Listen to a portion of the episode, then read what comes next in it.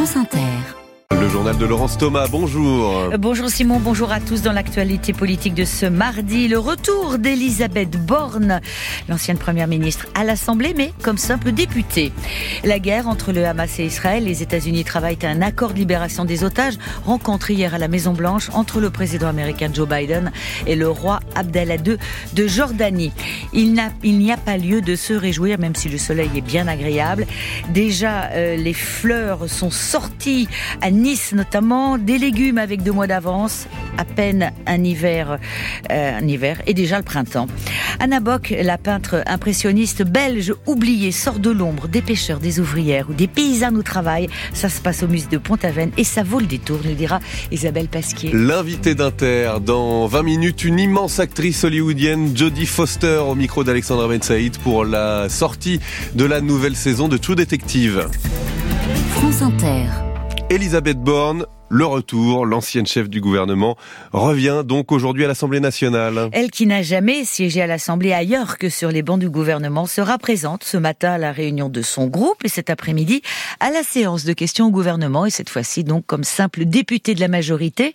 Elisabeth Borne, députée du Calvados, a quitté Matignon il y a un peu plus d'un mois et à sa demande, elle siégera à la Commission des Affaires étrangères. Avec elle, notamment huit anciens ministres, dont Olivier Dussopt, Clément Beaune, Olivier Véran, les partis de la jambe gauche. Alors vont-ils tout de suite retrouver de la voix, jouer les troubles faites? Pour l'instant, Maxence Lambrec, ça n'en prend pas le chemin. Faut avouer qu'on s'est d'abord occupé du pratico-pratique, dit l'un d'eux. La place dans l'hémicycle. Olivier Dussopt sera juste au-dessus des ministres. La commission. Clément Beaune obtient la plus centrale, celle des lois. Le bureau. Elisabeth Borne décroche le plus grand 50 mètres carrés, une belle hauteur sous plafond dans un bâtiment tout juste rénové. Elle a déjà promis à France 3 Normandie qu'elle allait bel et bien siéger. J'ai une certaine détermination et j'ai plutôt l'habitude d'aller euh, au bout de mes engagements et j'ai voulu, avant d'être Première ministre, il n'en était pas question à l'époque, être élu euh, dans cette sixième circonscription et j'ai à cœur évidemment de m'impliquer à fond dans ce mandat. En effet, elle a envie de revenir, constate la présidente de l'Assemblée, Yael Braun-Pivet, avec qui elle a déjeuné la semaine dernière.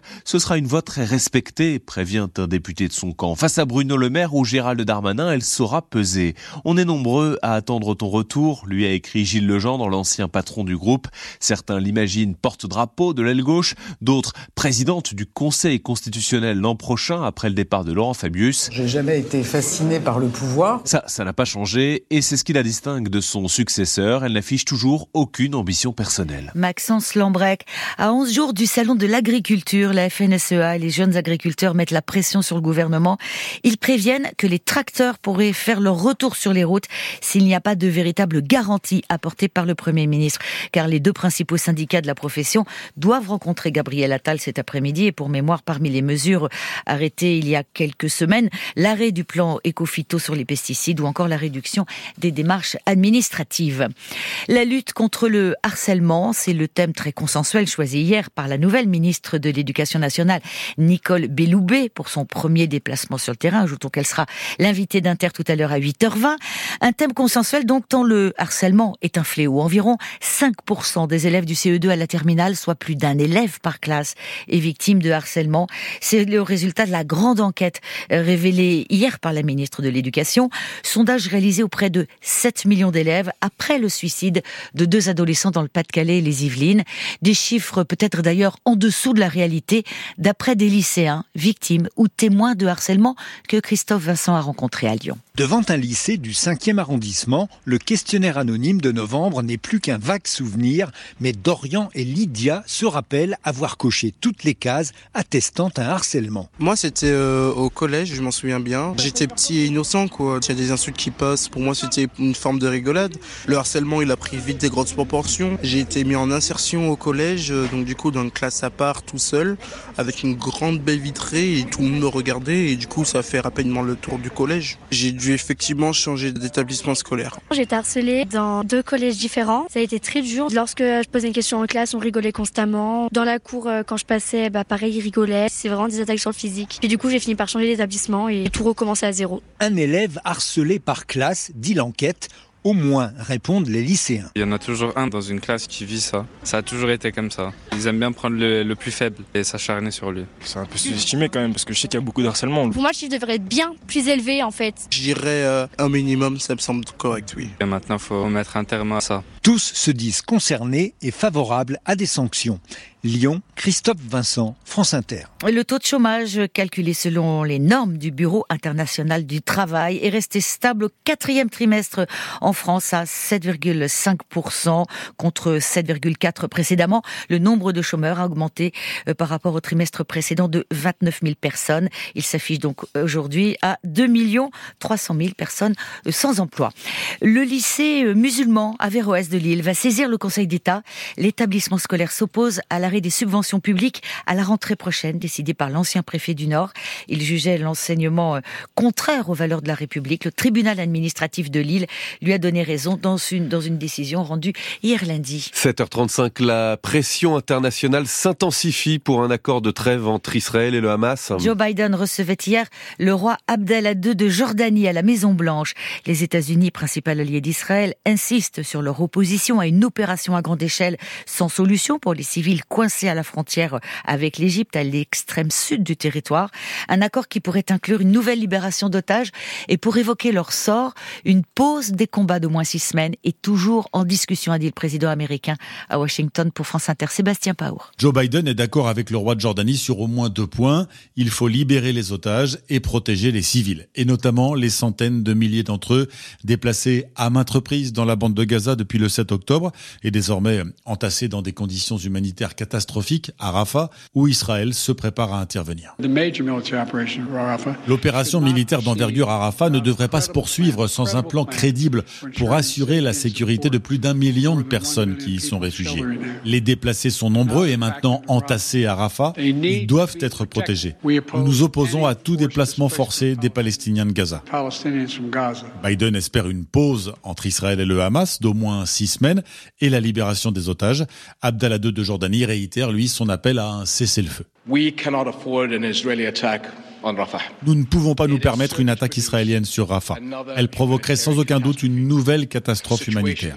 La situation est déjà insupportable pour plus d'un million de personnes qui ont été poussées à Rafah depuis le début de la guerre.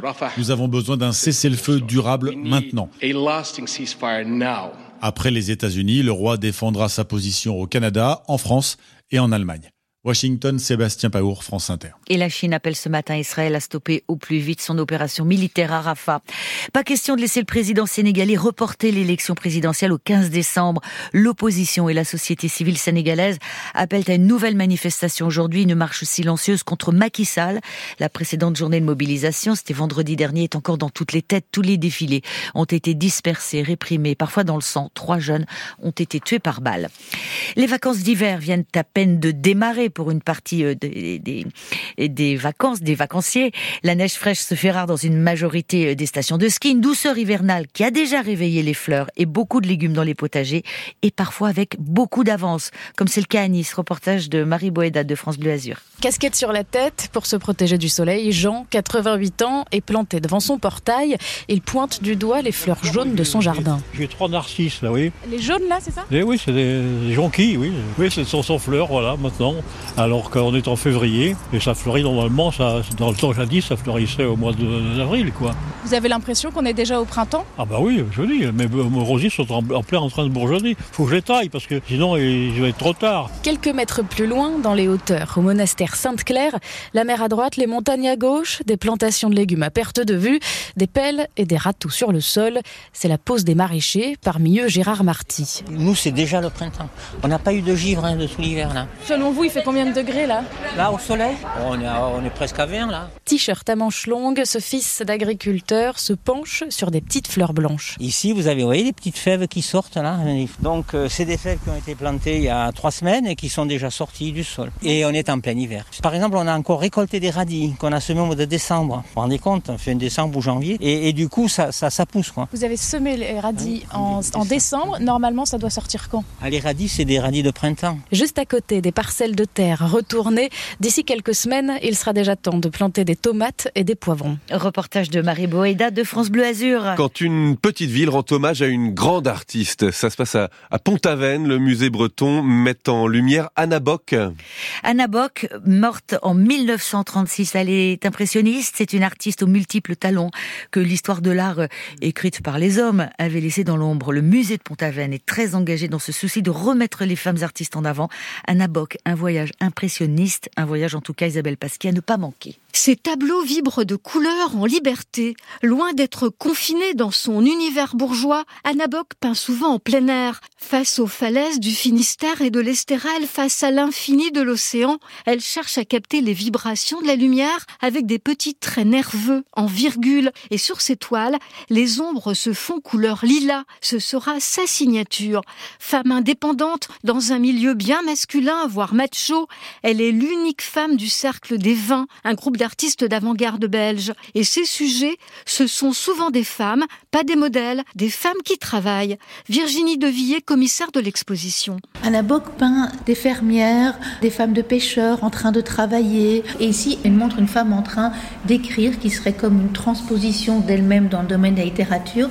Il y a ce coup de pinceau qui apparaît où il y a des touches de plus en plus libres et on voit vraiment la femme seule, maître de son destin, assise à table en train d'écrire. Dans l'exposition, un portrait d'Eugène Bock, le frère d'Anna, signé Van Gogh.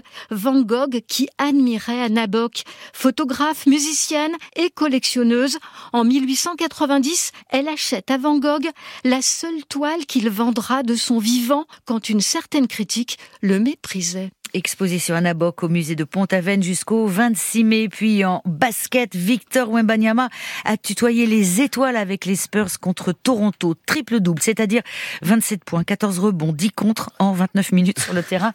C'est phénoménal. Dites-vous que c'est phénoménal. Même si vous n'y comprenez rien, l'un des meilleurs matchs du français en NBA, c'est ce qu'il faut retenir. C'est une performance historique car jamais un rookiste, un débutant en NBA n'avait réalisé un triple double. Il suffit de le voir pour comprendre que c'est phénoménal. Voilà. Pas besoin d'aller plus loin. Merci Laurence Thomas, les éditos politiques et échos à suivre.